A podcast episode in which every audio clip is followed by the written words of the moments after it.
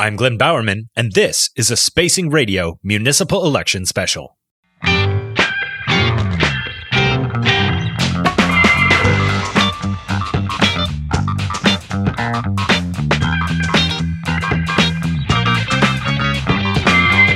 Welcome, everybody, to another Spacing Radio special election panel.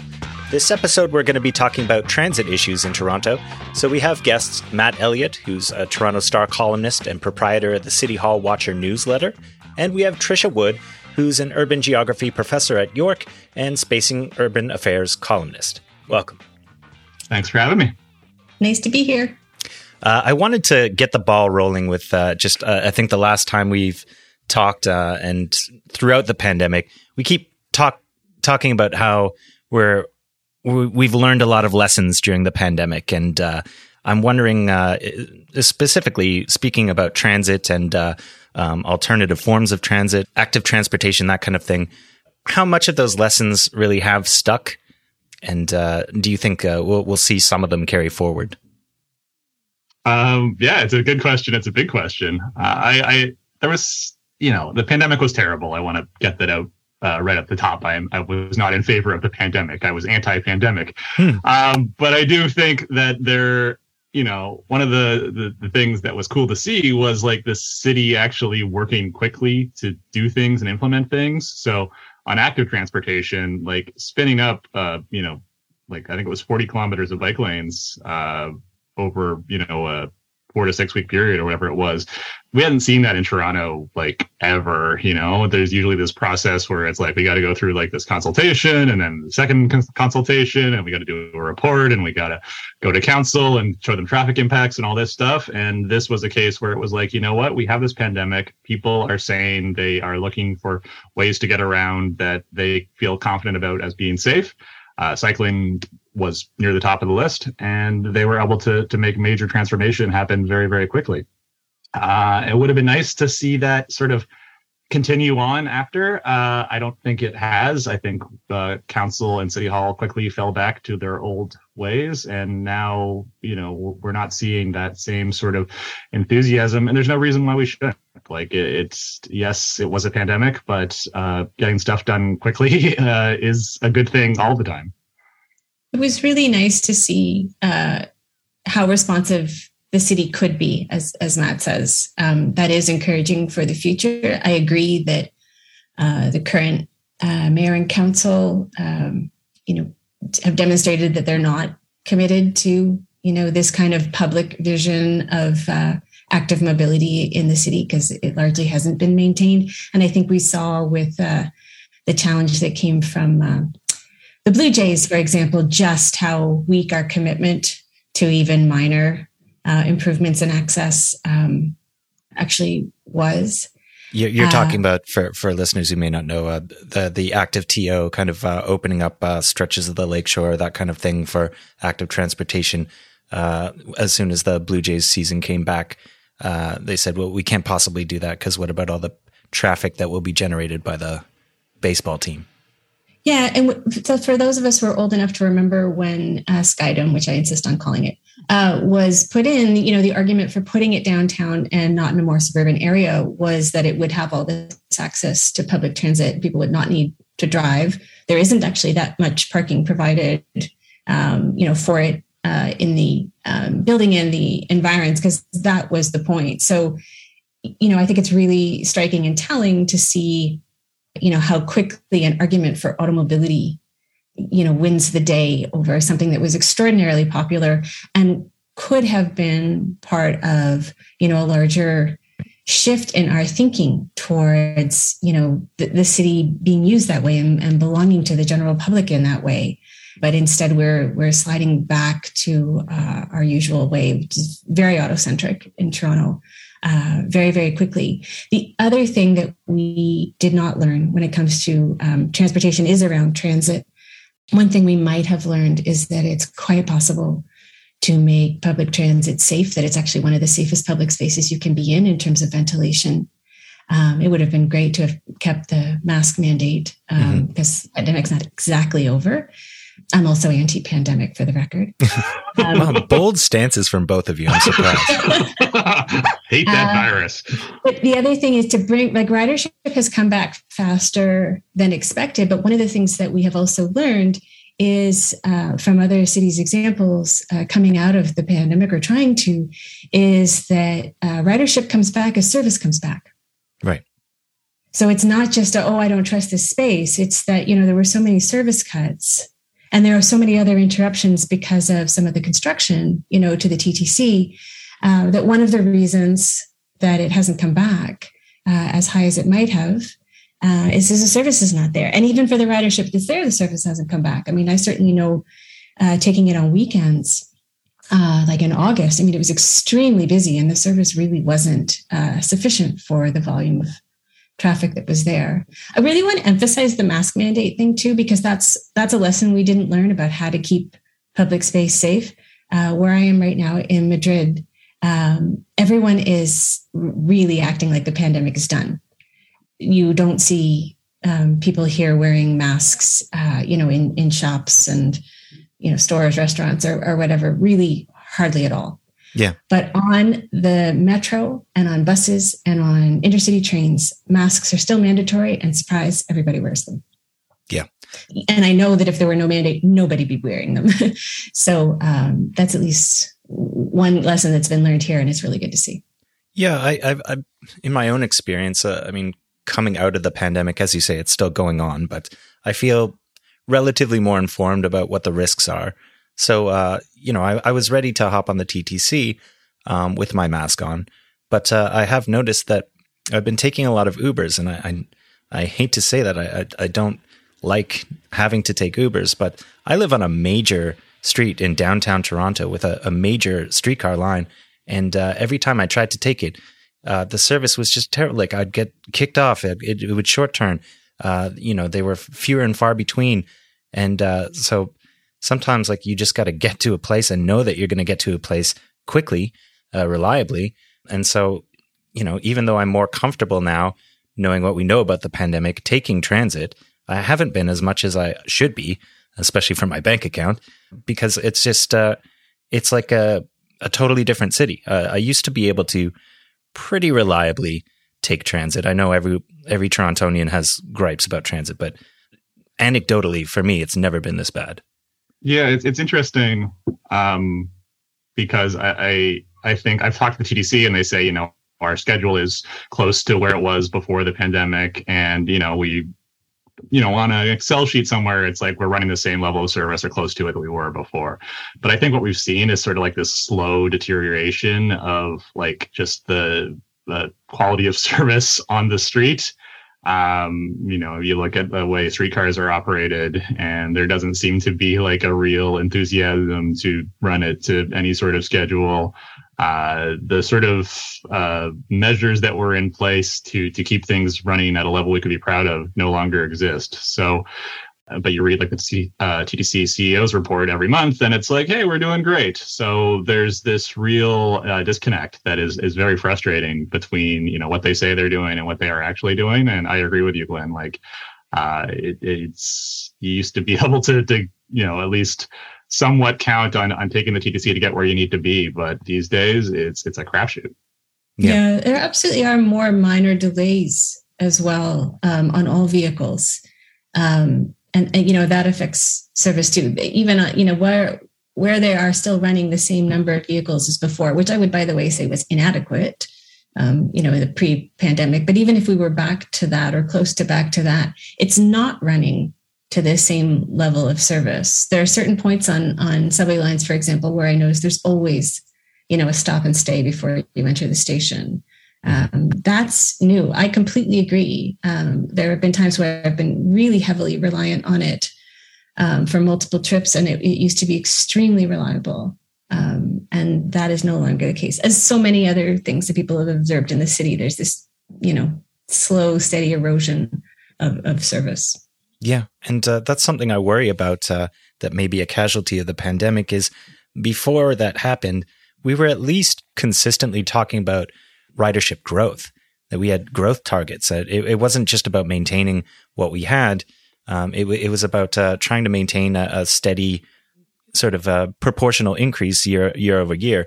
Uh, I'm I'm interested to see if candidates are going to sort of talk about that, or if if that kind of goal has has just uh, gone by the wayside. I, would like to see some some uh, mayoral candidates uh, uh, talk, you know, in le- at length, in depth about uh, what they would do to not just restore service, but to grow ridership again, like like we were, I think, really making an effort to do.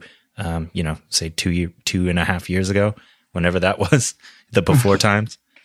Yeah, there's been like this. This has been an interesting election because it's the first election after you know the provincial government came in and made some changes to who was responsible for various aspects of, of transit and mm-hmm. transit construction. So, you know, this election, we haven't seen uh, mayoral candidates come out with like, here's my transit map, you know, and there's lines going everywhere, uh, as much as we have had in in past elections, because ultimately the province is going to build what the province is going to build, and there's sort of this era of like resignation to like that is just what the the reality is going to be. Uh, but you know that still leaves lots of room for mayoral candidates and council candidates to talk about the service that they're going to fund to run on you know the, these rails. Um, Gil Penalosa came out with some ideas on um, dedicated bus lanes, which I think is an area where City Hall can really move the needle and it'd be similar to what they did uh, during the pandemic with the, the bike lanes is you know, you don't need to spend years and years and years, you know, come up with a plan to dedicate bus lanes. You could do that uh, pretty quickly. You know, wouldn't be like the most permanent kind of infrastructure, but we're not talking about uh, much more than just sort of separating out lanes and saying this this is for buses or streetcars or whatever.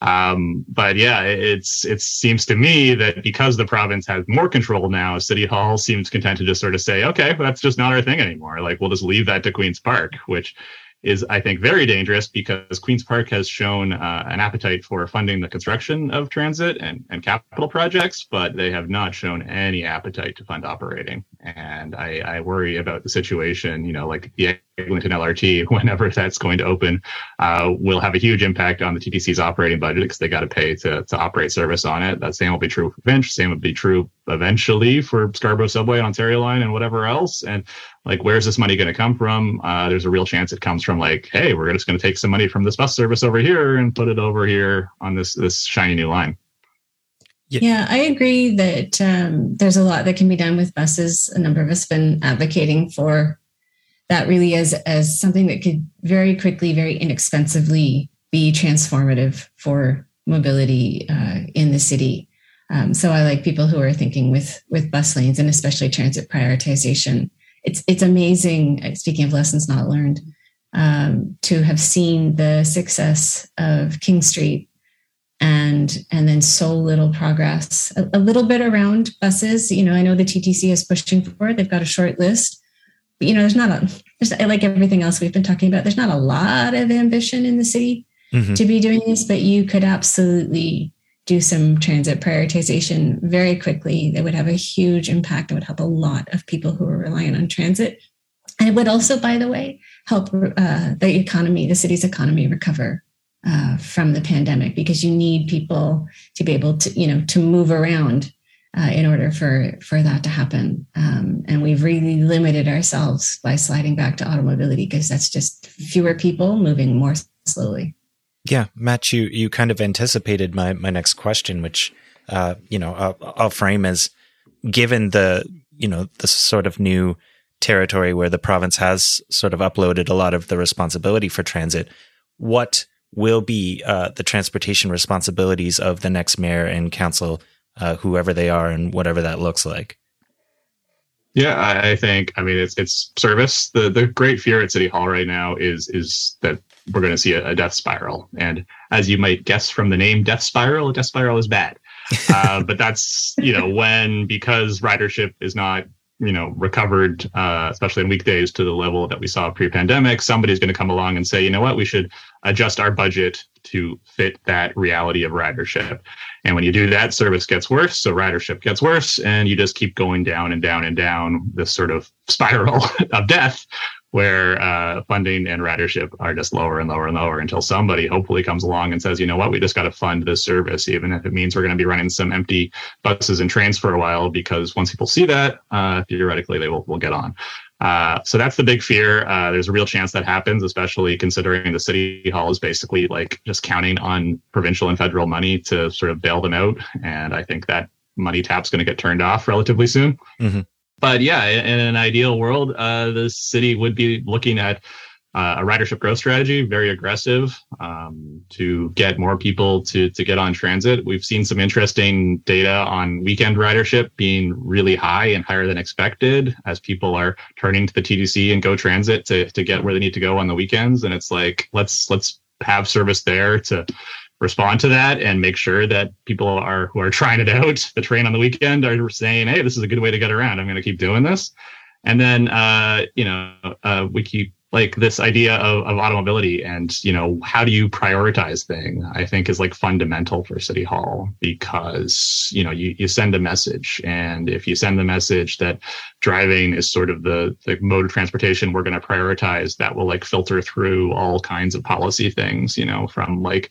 uh, road safety to cycling to, to transit to, to everything else. So, you know, in that sense, I think what people, you know, got so frustrated about with active TO is it was like a real signal that, okay, the pandemic is over and we've decided, you know, City Hall has decided that the car is king again. and uh, it, it's just something that you worry about because like that that's like a fundamental statement of principles is saying okay like how how are we going to prioritize our transportation? And i'm really interested to see how the the new council which is not going to be totally different from the old council but we'll have some new people on it will will uh, manage that. Yeah, I have a couple of thoughts. One, I, I, share the concern about a death spiral because the other thing a death spiral uh, around transit service will do is it will intensify the housing crisis because people will pay more and more of a premium to be closer to where they need to go. So it's only going to accelerate, you know, the the price inflation that we have in Toronto, which is contributing to a very very serious housing crisis. And so that makes the spiral that the city's in even harder to to get out of. The other thing, though, about your question of, um, you know, what are mayor and council, what are the new mayor and council going to be able to do mm-hmm. uh, in terms of decision making? I really believe uh, that a lot of that is legislated and a lot of that is not legislated. Like there's just a basic kind of politics to it. And there is a degree to which mayor and council will do um, as much as they fight to, to do. And they haven't fought a ton to, um, you know, to kind of counter the province's moves on uh, transit planning. They are participating and, uh, you know, when invited, uh, and they're making good contributions and so on then. But there's more that the city could be doing. And one of the things I've been interested in seeing uh, Toronto do is actually work with its regional partners uh, towards a more kind of solidaristic approach, uh, particularly because we need that kind of approach on the coordination of transit in the region anyway. Mm-hmm. I've been really interested in what happened in Edmonton, where Edmonton and neighboring municipalities themselves took the initiative to come together, meet, discuss, figure out a relationship. And they've created a regional agency that the province is now blessed with. I don't think it's actually all, but most of the municipalities in the region, you know, to coordinate uh, transit delivery. There's no, there's nothing stopping the city of Toronto and its neighbors from doing that. And that kind of political solidarity would be a really good balance for them working with the province instead of in this kind of scrambled and everybody working against everybody, um, you know, kind of politicking or just sitting back and saying, oh, well, there's nothing we can do and, you know, letting it happen, um, which I don't think is serving the city particularly well. Metrolinx uh, has its positive attributes, as does Infrastructure Ontario, um, but they don't have a more successful record on a number of things, including delivery, uh, as we know now from the crosstown. And they are fundamentally not regional bodies; they're provincial bodies. So mm-hmm. they're not going to serve the the province, or sorry, excuse me, they're not going to serve the region as well as a regional agency would. Um, and that's the kind of stuff that I've been looking at comparatively, uh, and I think is a real weakness where we are because that's generally the model that helps that helps on both the things that Matt raised. Helps on you know responsible, shall we say, uh, development in terms of capital projects, and on making sure that there is appropriate funding for operations across the board. I mean, to be fair to uh, the municipalities of the Greater Toronto and Hamilton area, uh, it, it, seems like the at the provincial level uh, that that scrambling was intentional. Uh, they've been scrambled, uh, but I, I, certainly do like the the idea of uh, municipalities coming together um, to form a sort of union and, and, to get started what what perhaps bungling premier cannot. Yeah, I think it's interesting because like that was the original model for Metrolinx. You know, it was like we're going to have this transportation body. There'll be a board. It'll be made up with you know mayors will sit on it, local politicians will sit on it. Like it, it's going to uh, fill this role, and that lasted I think like a couple of years before the province was like, ah, actually, we don't want these politicians on the board anymore. We're going to replace them with. Uh, I mean, it's a fun like trivia question to ask people who like follow transit uh, in the GTA really closely. Can you name like one Metrolinx board member? I used to be able to. I yeah. Um, no. And and that's like, something that I study and follow closely. But you know, yeah, I, I can't remember either. It's literally like you know, like in some movies where they like cut to like this shadowy cabal of people that are like pulling the strings, and it's like who they don't even show their faces. It has that sort of vibe to it because it's like who are these people? Um, and they don't even and, have to be approved by the legislature; they're just appointed by cabinet. Like it's yeah. so opposite of transparent. Yeah, and like half their meeting is conducted in camera, and like it just is. It's not the kind of like accountability that we want to see. And so you end up with things like, yes, the crosstown got delayed. Nobody is really surprised by that because it's been delayed before. But I was a bit surprised that they didn't even bother to like give themselves a new deadline. It was just like it's delayed and it'll open at some point. Yeah. Uh, you know, I, I think this is like a boiled frog thing where we just have sort of accepted that this is the, the reality. But like if you were to construct like a, a regional governance model for transportation, especially considering like the GTA, I think is spending more on transportation over the next decade or two decades than like you know any city in North America and maybe the world. Like it's it's a ton of money, and we just don't have any real oversight over it at all. Um, you know, when you actually think about it, it's one of those things where you're like, wow, how did we get here? Yeah. The, your point about how much money we're spending is a really important one because the P3 model costs more precisely because it's supposed to um, transfer the risk and therefore eliminate the risk of you know, going over budget, going over schedule, et cetera, et cetera. But it doesn't. We just pay more, you know, to I don't make ourselves feel better that we're not, you know, we're we don't have this, we're reducing the risk. Um, but we don't. Like so we pay more for the same thing. It, yeah. Um, yeah. And it'll open whenever. You know, I was actually sorry that I was going to be away this fall several months ago because it was supposed to open while I was away. And I thought, oh gosh, I'll miss it. Why did I think I was going to? I know better. So optimistic. Yeah. Yeah. You, you didn't miss much. Um, I wondered, uh, you know, I, I think uh, it, we've already said that uh, this this election is not heavy on uh, specific transit plans, but uh, I, have sort of got the key points of the two mayoral front runners uh, we can sort of talk about that. And then uh, if there's any other candidates or, or, platforms or ideas that are standing out to you, we can get into that too. Um, Tory's main thing is, uh, I think the, the wording was he continues to champion uh, $28 billion transit plan. I think that's a little disingenuous because, first of all, it's not really all his money. I mean, most of it comes from other levels of government. Um, it's also not assured that um, I, I, don't think it, it's assured that we're going to see all of that $28 billion worth and, and what that's going to look like. Um, so is that just my opinion or is, is that a little disingenuous to say that uh, his, his, plan after uh, defending his eight year record now is to, that he's going to continue to be a champion? Yeah, I, I thought that was a bit uh, ridiculous just because, I mean, Tory, like this plan basically fell out of the sky when Doug Ford was elected. And yes, there are elements like the Ontario line is similar to the downtown relief line, which we've been working on for a long time, and the Scarborough subway had obviously been like a, a long saga. Um, but you know, this was not something that the mayor went to Queens Park and said, "Here's what I want you to fund." Like it was the other way around. Mm-hmm. And now he's saying he'll just continue to champion it, and it's like, well, okay, like it it you know it's like saying you're gonna to champion the weather like it just happened to him and so like he had some rhetoric in there rhetoric in there where it was like i'm gonna you know make sure to defend this plan against council that might come along and, and try to to change it or, or cancel it or, or whatever which i thought was pretty like that is not my experience that council will stand up to that level uh definitely not a majority of them Mm-hmm.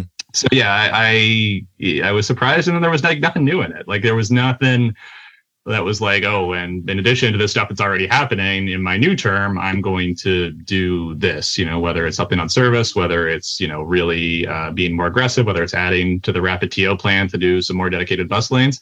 It was just surprising in the sense that there wasn't really anything ambitious in it. And then of course we have to mention that you know Smart Track, which was the transit plan that John Tory touted to get elected in 2014, I think now is like the 13th bullet point on this list of things that he's going to do related to transit. And it looks nothing like the plan that he touted in 2014. So, you know, it, it, some people just sort of say it's old news now, but I really think that that's just like a case study in somebody making a transit promise that was never realistic and uh, quickly just abandoning it when they could get into office and just not good politics. And uh, I don't like, think we should get away, let him get away with it. We should keep bringing it up. I completely agree about Smart Track. Um, because in fact, really the end result is that we wound up um, putting the city on the hook for paying for things for stations that were in Metrolinx's planning kind of anyway. Yeah. Uh, Smart Track did not really amount to anything new, Mm-hmm. except new things that we're paying for that we probably didn't need to. And we don't have it. Right? We're we're eight years into Tory as mayor. And last I checked, it's not it's not running, it doesn't exist. It's not anything. Um, yeah. so I don't know how anyone could pay attention to Tory as mayor in the last eight years and follow transit and consider him a champion of of of transit or active mobility or or anything. He certainly has made uh, a bigger show of showing up for you know getting traffic moving. He certainly made more arguments for we should not let him off the hook for the Gardiner either, Mhm. right? For it's how important it is to save people on the Gardiner you know, th- three minutes and never discuss like how much time people are on transit and what those delays and so on and service cuts et cetera are costing them I, I really i really do not see how you could possibly disingenuous is such a kind word glenn to say that he's championing championing uh, transit i mean eight years is a long time and you really could have a lot more to show for it than than he does. And in fact the the transit improvements we have like king street uh, were really things that he had to be talked into. Right. one of the first things he said about king street um, with you know i guess in anticipation of the pushback that came from uh, some quarters was basically don't worry we're not this is this is a pilot you know this is a test. We're not planning to do this to the rest of the city. Like he's really had to be talked into uh, you know the things that we've done. I there's no he's he's king of the automobile and Mhm. making space for it and accommodating it. And i think it arises also from a particularly kind of privatized understanding of the city because to go back to the active to stuff and the kind of opening of space and like the everything's got a to i think it was cafe to right Mhm. where we opened some you know um, street lanes road lanes for uh, out, outdoor service for restaurants and and so on um, most of the space that was open to kind of expand that kind of you know public realm of active mobility was for commercial purposes Mhm. There you know there wasn't as much and that was the more vulnerable stuff of just creating space for people to be and to move like opening the lakeshore like that's the first stuff to go. The stuff where that's got some kind of commercial activity associated with it um, that that's the stuff he's he's more in favor of. And so he and council i think are really failing to make the connection between uh, how a broader kind of public mobility actually supports the urban economy, not only privatized uh, forms of mobility in space. Yeah, it's it's interesting to be reminded that you know Tory did have to be talked into something like the the priority uh, King Street uh, streetcar lane because it, it now is a bullet point uh, in his uh, tra- championship transit plan that he he will continue to to do that. Um, basically, after eight years, his his pitch is, uh, "You guys have never had it so good." Um, but uh, I think, uh, I mean, he probably will ride back into office. But uh, I think if you polled any given Torontonian from any corner of the city, uh, and be like, "Do you feel like you've never had it so good?" Uh, I think the the answer would be uh, uh, maybe laughter or tears. can, I, can, I, do the obnoxious European thing here? Oh, please. Um, so, absolutely. well, where I'm are in, you right now, uh, Trisha? I'm in Madrid, Spain. Mm-hmm. Um, and I'm studying uh, public transit and public space here and in Barcelona. Um, and it's it's really striking because Madrid is a very good comparator to Toronto for kind of size and scale. And uh, you know, fairly recently, Madrid has expanded um, its public transit system and has an extensive metro system, a subway system uh, in particular. And so every time I hear, as I continue to try and follow Toronto politics a little bit from here, you know, this kind of language of we've never had it so good, I realize your your point, Matt, about you know frog boiling water is spot on. Our our expectations are like through the floor in Toronto.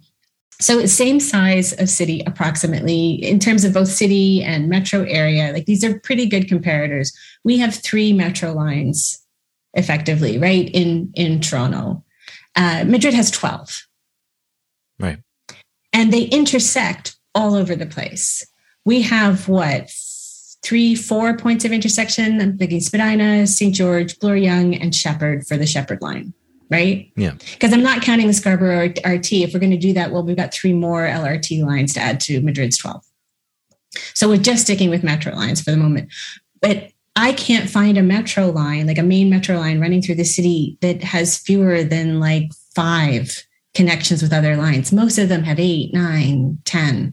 Like it's this really dense, flexible web that really covers the city and it runs extremely well and extremely reliably. It has very good service. It has very good wayfinding. It has very, like, it's extremely well done. And it's a point of pride um, when you talk to Madrid residents. And it's also very well connected to the public spaces beyond it. Like it is a public space, not just a public service, and it's very well connected to the city beyond. So, like using it, you don't really feel like you leave the city traveling, then re-enter the city. You feel like you're just moving through the city in a different way. Um, and and you know, I, I, see this, and I see also the connection to commuter rail, all of which with us are at Union Station, if I recall. Like the memory's dimming. Let me know if I've forgotten about a mm-hmm. station. so commuter rail connects with the metro here in at least 20 stations. I actually had trouble counting on the map because I kept losing my place. Wow. Right. Like they, they, but there's no reason that Toronto can't have a comparable system. Like maybe we can't go underground for all of it, and we shouldn't go underground for all of it. Mm-hmm. Some of it can be LRT, a lot of it could be BRT, but we absolutely could have as strong a system. It's not like we've got a weaker economy or less wealth or less political capacity or less anything else than Madrid. And if we want, we can, as we have in other places, we can hire you know spanish companies to help us with this if we if we need the help but you know, like the, that that level of expectation and ambition is is what we should have, and where you know the idea that that we would accept this mayor as saying we've never had it so good or consider him a champion of transit and active mobility is, is, is insane. And we really should have much, much, much higher expectations. In fact, we should be demanding so much more. But it's not just you know, ordinary citizens, because I think ordinary citizens of Toronto actually do. I think we've got a lot of good transit advocacy. I would really like to see so much more of it show up not only in the mayor, but in the councillors we elect. I'd like to see council putting much, much more pressure on whoever is mayor, um, you know, to move in this to move in this direction and really build a better city. Mm-hmm. Yeah, I think there's this idea percolating that like transit is a Queens Park thing now. So you know, the city should just like hang back and let them handle it. But like there's even if the hands of the mayor are tied and the hands of councillors are tied legislatively, like there's still an advocacy role. There's still you can still fight for stuff. And I think it's the lack of fight that has really become stark in this city. Like there's little, you know, the active TO on Lakeshore West went away without like a big uproar from, you know, progressive councillors. Uh, you have like the waterfront uh, LRT as the transit project that, you know, there's like bridges in place for the rails to run over. It's not as anywhere near as expensive as other projects. You know, the mayor could be out there really making demands for, for that money to get it going and it, it, hasn't happened. You know, the thing the mayor has fought for the most on transit, as far as I can tell, is to make sure that there isn't the subway station entrance on the lawn of Osgoode Hall, mm-hmm. uh, which is, you know, fine. Probably doesn't need to be a subway entrance there, but it was just really stark to me that like that was the thing that really fired up Tory on the transit file, and not, you know, there's the Ontario line is going to be this massive project that's going to take like a decade of, of heavy construction in the downtown core and there doesn't seem to be like a real desire for anybody, especially the mayor, to really get in there with Metrolinx and say, you know what, like I want to really look at your plan and make sure that we're doing this in, in the best way possible.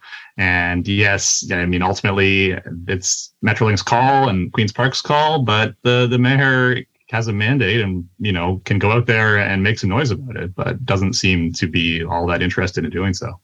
Yeah, I mean, we, we see this argument in city council debates from time to time where someone will stand up and say, why are we even talking about this? This isn't our, you know, this isn't our jurisdiction. But if you are a politician who truly believes that it doesn't matter to stand up and advocate for things, why are you in this job? That's how you got your job, right? Presumably. 100%. 100% because that that form of politics, you know, like uh, how how public opinion is shaped and how public you know how publics and politicians are able to bring pressure that you know changes decisions that's not insignificant we should never abandon that part of politics. Like the legislative and you know part is important in the who's got jurisdictional authority that's important but it's not the whole game and we should not abandon the field just because you know we haven't got the whole field or something. It's silly. Uh, i wanted to just uh, go back to uh, trisha you brought up the the Gardiner and I think I have to unpack that for listeners because the that battle was now seven years ago. Uh, so hopefully, hi, new Gen Z listeners. Uh, so the Gardiner, the Gardiner East Expressway is a, a decrepit, uh, underused uh, piece of uh, an eyesore. that is a barrier to to our lakefront, and you know many people said it was kind of an outmoded sort of uh, version of uh, transportation planning, and that we should just knock it down and, and build a boulevard. And and they there were all kinds of studies that said it really wouldn't make a difference uh, except in the positive. Uh, and uh, you know, uh, Tory championed that no, we're we're not just we're not only going to keep it up, we're going to spend a, a, billion plus dollars uh, modifying it slightly. I, I, I believe so that uh, some developers can build some developy things. Um, and so that's still on the books, although we haven't really made any progress on that. And uh, maybe that's good uh, because I am still holding on to hope uh, that uh, someone, a true champion, uh, will will come out swinging against it and say, "Hey, if we're crawling out of a pandemic, if we're looking for ways to fund the things that we need, uh, I just found a, a billion plus dollars, um, just almost like that." So you know that's for new uh, for our newer listeners. Uh, uh that's uh, that's still something that's hanging over our head that uh, Tory would like to say is you know done and you know a done deal, but I, I truly hope it's not still. Yeah, I mean, whether it's doable to go back and revisit that decision and cancel it, I, am not sure about that. But like the financial aspect of it and how it still hangs over the city's budget, you know, that's at times the spending on a Gardiner in any given year has been like half of the state of good repair budget for uh, you know, repairs to things. It's like dwarfed the money spent on like Vision Zero and cycling and anything else. So it, it goes back to like, you know, if you want to understand a city's priorities, uh, look at the budget and mm-hmm. the overwhelmingly so this, you know, one piece of highway has been like the city's top priority for transportation. Uh, you know, not just for the last seven years, but for the next, you know, however long it's going to be before everything gets done, like at least another decade. Uh, and you know, if I like it, it, a revisiting decision is is worth doing, but I also I, I, think Tory just accepting this would be something the city would pay for 100% was just a, a, terrible decision that is still paying for. You know, if I was the mayor, I would have said, okay, like we're gonna sell this. Like, anybody want to buy this? Like the. Uh, no, no, no, no yeah. Uh, like or you know the, the idea of road tolls like there was no mechanism for actually paying for this this project and this highway beyond just going to the city budget. And you know you look at this mayor's record on fiscal matters and unwillingness to really invest in in things but when it came time to to spend on our lakefront highway uh, no amount of money was too big. It was just you know we got to do this. So I think it's like fundamental. The Gardiner debate is fundamental to understanding John Tory's uh, term in office, and because I can't think of a decision that's been more impactful uh, in terms of the budget, in terms of priorities.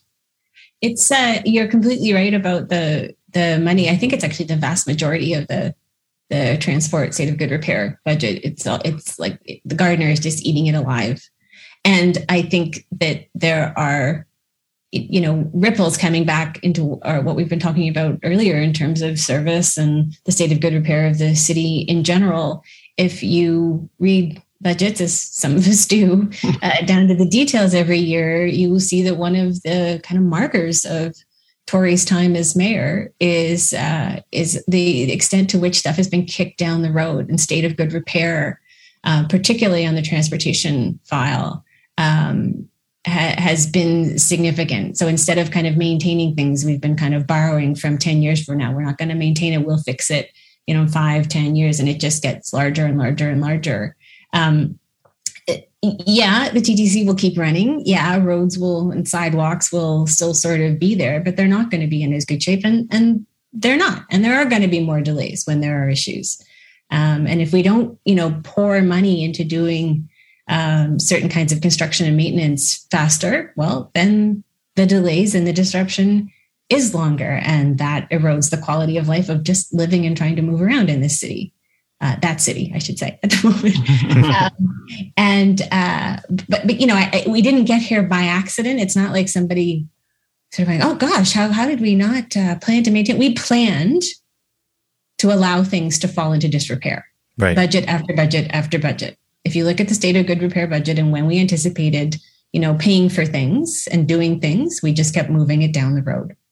But yes, wow, when it came to saving people three minutes on the Gardiner suddenly we had more money and suddenly we were willing to spend that money against the advice of the uh, review that I think was done by Deloitte uh, on what would be the safest um, you know, most responsible, most environmental, one that would provide the most, uh, you know, kind of quality of life and housing in that area and everything else. Uh, we decided to, to, spend more money to not have that, to go against the advice that we paid to get. Uh, it, it's, I, I know it's not literally criminal, but it borders on criminal. The the Gardiner debate is also a good segue into who is probably the the main challenger to Tory, uh, Gil Peñalosa. Uh, we've talked a little bit about uh, his bus rapid transit plan, which is he's he's branding Fast Lane. Uh, it's uh, he, he, plans to spend about three point two billion dollars uh, for sixty two kilometers of rapid bus lanes throughout the city, kind of completing a sort of a network in, in, a lot of areas, especially in the sort of inner suburbs, uh, um, you know, outside of the downtown core where they they could truly use it. Um, and uh, you know, part of that plan is, uh, uh you know, when when he says how he's going to pay for it, uh, he, he, says uh, that he will scrap the Gardiner. as Matt says, I don't know if he can make that promise, but so we don't need to get into that specifically. But you know, uh, I think uh, we all we all love buses. Uh, you know, Trisha, you, you teach up at York. I'm a former Yorkie. Uh, you know, Matt, you, you teach at the Lakeshore campus at Humber. Uh, I, I, was a North Shore campus guy, so uh, both both of my alma maters, I, I, spent a long time on the bus, and you know what? It's a it's a good way to get around when you can rely on the service. Um, and I just I think in in areas there's a lot of areas in the city that really could use uh, more of this and and more reliable service from that. Yeah, I think just doing it would be uh, nice uh, because one of the things that's frustrating to me is, uh, you know, to any sort of deviation from the status quo of, you know, roads are for cars. The city is expecting and demanding just like a boatload of, of data. And I love data. I'm a data guy, mm-hmm. but it just strikes me that, uh, you know, there's a huge opportunity in just like, you know, trying stuff and uh, with dedicated bus lanes, especially like there, there's a lot we can do. Um, and I, I'm just like what I really liked about the Peñalosa plan was a there was this recognition that you know the bus dedicated bus lanes were something that were you know directly within council's control to, to do. Um, so it can be done, and B, it just sort of recognized that the bus network is like you know the the the lifeblood of the TTC in a lot of ways. And uh, you know, if all the buses disappeared tomorrow and we just had the subway and streetcar lines and LRT lines, like the ridership would drop uh, a huge because there's just not this. Uh, it'll be you know nobody would be able to connect to the, these main lines. Uh, but at the same time, you know, uh, not a lot of conversation happens about buses, especially during uh, mayoral elections. Uh, and when it comes time to potentially cut service or adjust service, as they might say, uh, buses are tend to be the first thing to, to face the chopping block. You know, the Sheppard subway will run forever, eternally, mm-hmm. but uh, bus routes that you know potentially have uh, almost as much ridership on some days uh, could potentially uh, see service cuts if they haven't already. So uh, I do think there's uh, a real uh, lots of potential in the the bus plan. I, I would have liked to see uh, a bit more, especially in like the downtown areas. I still think the it's kind of madness that we had the King Streetcar Priority Project, which, by all accounts, through all the data that had to be collected, was a smashing success. And mm-hmm. you know, having experienced that success, we decided to never do it again. And it's like you know, let's let's build on things that work. And but there's this real reluctance to really to do that. Um, so I would like to see that, but I understand like downtown's going to be a construction zone for a long time. So maybe we just sort of have to accept that the streetcars are going to be messed up for a decade, which seems very cynical, but maybe that's where we are. I also love the humble bus. Mm-hmm. And I think uh, it's a shame that we're so in love with the shiny, shiny um, when it comes to transit development and service that we kind of miss the workhorse that is the bus. Uh, more people take the bus on the TTC than take the subway or take the streetcar. Like it carry as as a mode, it carries more than any other individual mode. It also was the ridership to recover first. Um, so those are those are your really loyal, you know, riders. Well, of uh, necessity, right? Yeah, but they're also they're also still choosing to ride. Mm-hmm. They're showing, you know, they're they're there, and maybe they need to. Uh, maybe it's a choice. Uh, regardless, there are riders who deserve better service than they get. Um, mm-hmm. It may be very very sad to see that you know the repeated photos of absolutely packed buses. You know, when ridership came back really before service did, and they were already packed. I, I mean, oh, I think Matt touched on this in, in passing, but like many bus routes in Toronto carry more passengers than most transit lines in North America. Mm-hmm. Right. We, we and, and in suburban areas where people always say in other parts of the world, especially in the United States, say that you can never run stuff because there isn't in the suburbs because there isn't enough demand. You know, Toronto has really put the lie to that with a with very, very successful bus service. Buses are also uh, the most flexible. And if we think of all the construction and the other kinds of delays that are possible, the fact that a bus can just say, oh, I'm going to turn here and go around that, and three blocks later, I'm back on my route. Like streetcar can't do that, the subway can't do that. Like it, it's buses are good. I know, like maybe they're mm-hmm. they're ordinary and you know, but they're they're a really good um, mode of transit and uh, and when you add in transit prioritization and express service, like what you can do with them for relatively little money uh, is extraordinary. And I'm familiar with the the the plan from the Peñalosa campaign, and I would actually say you could probably do a lot of that for less than the budget number that's been put on that. I, am not privy to the details, um, you know, of, of how how that was all come up with, but you could do a lot for very little. The, the little bit of bus prioritization and stuff in the, the planning um, that the TTC has for further bus prioritization uh, is is very very low. Like you, often you're talking about a single project, you're still in the millions. You don't even get into the tens and hundreds of millions and billions that come with other things. Like I think that the King Street pilot, it wasn't something like two million dollars. Yep, two million. Which is a song for, for people who don't study mm-hmm. municipal budgets. That that's a song. Like that might sound like a lot of money. It's not. It's a rounding error in the, the uh, budget for the city of Toronto. Mm. Um, you know, we could absolutely, you know, make a big difference. And we make a big difference in other areas that are also still important, like safety, like collisions, injury, and death. Um, when you put in dedicated lanes for different vehicles and modes, you reduce, you, you tend to improve the speed of everybody and you reduce collisions and injury and death for everyone. Um, we ought to care about that because I think we have a little bit of a crisis in terms of uh, where cars seem to end up and uh, how they injure and kill cyclists and pedestrians, um, often who are not even on the road. Um, you know, these are also things that are byproducts of good public transit. Um, and they're really important byproducts. Uh, reducing pollution, mm-hmm. you know, also a really good byproduct. Uh, you know, in a place where asthma is the leading cause of hospitalization of children.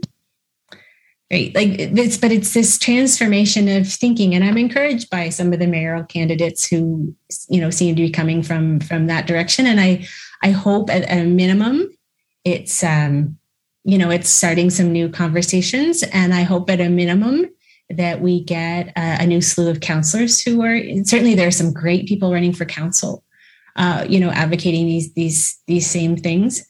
Um, and, and also, I, I, hear a little bit more in the conversation with every municipal election uh, about how everything you know fits together: housing, the environment, transit. You know, these are all part and parcel of the the same thing. Um, in terms of building a better city and making those connections is really important because I I I find that the conversations coming out of City Hall sometimes fragment them as if we can get away with uh, doing one and it won't cost the other. Because we have a land use problem. I think the Gardiner's are really good. The decision making around the Gardiner's are a really good example of that, as well as our, our housing policies.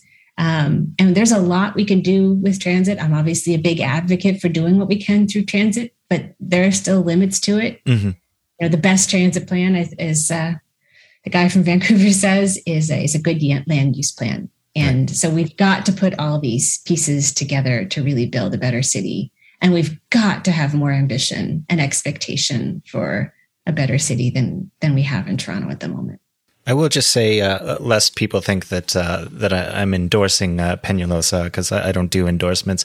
Uh, th- this fast lane plan is not without its critics, and I was uh, on Steve Munro's uh, transit blog, which uh, you know transit nerds know. When when Steve Monroe has something to say, you you, you pay attention. He he does just he's he's not against the idea. He just kind of bemoans the idea that once again, when we're talking about this 3.2 billion, um, we're still forgetting to talk about uh, the operating costs. So we get we get these new electric buses and we have more rapid service. Um, you know, that's that's more staff, that's more power, that's you know, uh, so uh, we, I don't know if we we ever get to talk about operating expenses uh, during elections. It's it's just about like like you said, Trish, the the, the shiny shiny. But uh, you know, it's uh, I would love to see more more bus service, but that that is a the looming question: is how do we pay to operate it? It's it's amazing to think that in, in a twisted way when it comes to actually finding the money for these things Rob Ford was more of a transit champion because Rob Ford, who never wanted to raise anybody's taxes, you know, for anything, actually added right that additional tax for the Scarborough subway. Mm-hmm. Like actually increased Toronto's taxes with a dedicated thing for transit. I mean, how sad is it that you compare unfavorably on transit with Rob Ford, whose record on transit, you know, otherwise is not that strong, shall mm-hmm. we say? Um, but I would say Tory doesn't even compare favorably with him, especially on that fundamental question of coming up with the money. Yeah, and I do think like the pandemic when ridership dropped, we saw the provincial and federal governments provide, you know, uh, temporary emergency funds to the TTC to so they can continue to run service. But if you actually do the math on that and look at what the subsidy ended up being for transit service during the pandemic, it still compares like pretty well to like normal subsidies that other transit systems get for operating in other North American cities. Uh, and probably worldwide cities in some places as well. So this idea where it's like, oh, all this money that we got, uh, the city TTC got during the pandemic is just like way too much. And we got to find a way to get back to where we were before when, you know, something like 65, 70% of the operating funds were coming from the fare box and not from government subsidy is ridiculous. Like this could be a, a, new status quo where it's like, okay, instead of just always going to the fare box and hiking up fares to provide or just keep up with inflation, uh, there's an opportunity for governments to say, hey, this is probably how it ought to be. Yeah. Absolutely. Most most cities have dedicated revenue streams um, that they can also count on. Some of them come from, um, you know, uh, other levels of government, and some of them come from dedicated taxes. Um, but regardless, it also makes it predictable, and they're large amounts of money um, that feed into the system. Yeah, Toronto relies on the fare box for both the TTC, by the way, and Go Transit uh, to a very high extent. It is upwards about seventy percent, and, and nobody else in in North America is really with a comparable system is anywhere near that. And actually, most of our neighbors aren't uh, aren't near that either. Hmm. Um, yeah. to close things out, uh, I want to ask you both: uh, Is there anything you've seen so far that gives you hope, or is there anything you're hoping to see, or uh, you know, something that I missed that uh, you you just like to uh, draw listeners' attention to? Um, not directly related to transit, but I am impressed with the ambition of Toronto's bike share system for expansion for 2025. Mm-hmm. Um, getting bikes in every ward. There's been some operational challenges with expansion in terms of you know maintenance of bikes and the e-bikes that they've added, and you know I find that they are often uh, hard to find, and when I do find them, the battery isn't charged, but. I like that there is this real ambition to sort of, you know, give us a map that has all these little dots on it saying, you know, by 2025, you're going to be able to get bikes in all these places all over the city. Uh, and electric bikes in the network at, uh, you know, more range and uh, I think we'll encourage more people to ride them. So I, I, do think that this is an actual example of a, a publicly funded transportation uh, thing that actually has ambition and is saying, you know what, we really want to expand aggressively. And it just stands out because if you look at, you know, the the other aspects of transportation in the city, there's just not that level of ambition. It's, you know, we're getting the status quo or maybe a little bit worse and that's it. So uh, kudos to the bike share system for giving us uh, something that actually seems forward looking. Um, I, I absolutely agree on that. It's been really nice in the last couple of years to see um, you know the stations where you can pick up the bikes kind of creep farther and farther away from the downtown you know to make an appearance uh, you know uh, up the hill even right? Mm-hmm. um, i think the first time i noticed that was i came across one somewhere along eglinton and went oh hey it's come up this far. Like and I, I completely agree. I think it's a really really good sign. Um, i'm i'm not super good at, at hope. Um, uh, I think the other the other thing that makes me um, that I'm vaguely hopeful about is um, is is the kind of uh, resilience of the advocates for you know a, a more kind of I guess public city, you know, for this kind of investment in the public realm, mm-hmm. and I'm a little encouraged by um, would appear to be possibly serious efforts out of City Hall to improve public consultation. Okay. Which may bring more of those voices in, because I think it's pretty clear from our discussion, and I think we all know from our our other kind of study of of the city that there are some voices, you know, property owners with people with backyards and cars and you know white collar jobs downtown and so on, who really seem to have a disproportionate say in uh, what gets done and doesn't get done in the city. Um, they don't represent the majority of city residents at all, and they certainly don't represent the majority of city residents in need of better services. but it's been we we don't we or we haven't had uh, a public consultation system really across the board in the city the way other cities do that really creates space for those voices to come in for people to really meaningfully participate and and bring about changes because when they do come through like sometimes really good things happen at a you know kind of micro level and so there is a recent uh, initiative on the part of city hall to sort of another stab at at really reimagining how we do public consultation. And if that could happen, uh, you know, in a really meaningful way, that could make a difference in a lot of areas. Um, so I, I, the extent that I hope, uh, I, I think there's some there's some reason to hope there. Mm-hmm. Well, uh, Trisha Wood, Matt Elliott, uh, thank you so much for taking the time to speak with me. Uh, how can people find you and your work?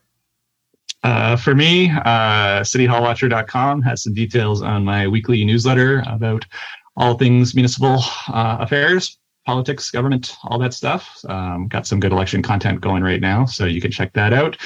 Uh, and then I'm in the Toronto Star uh, usually every Tuesday, but you, at least once a week. So you can find my my thoughts uh, in the pa- uh, pages of that August newspaper as well. Uh, I'm at York University in the Faculty of Environmental and Urban Change, so you can find me there. I also still uh, a little occasionally write for Spacing, so you can find me there. And I'm also uh, currently um, posting lovely pictures of the Madrid Metro and the Barcelona Metro on Twitter at PKB Wood. Right, and uh, you're a graphic Matt on Twitter. Uh, graphic Matt forever and always. Okay. Well, thank you so much. Uh, I, this wasn't as grim as uh, as it could have been. Uh, I I always enjoy talking transit with you too. Thank you. Great. Thanks for the chat. Okay. Cheers.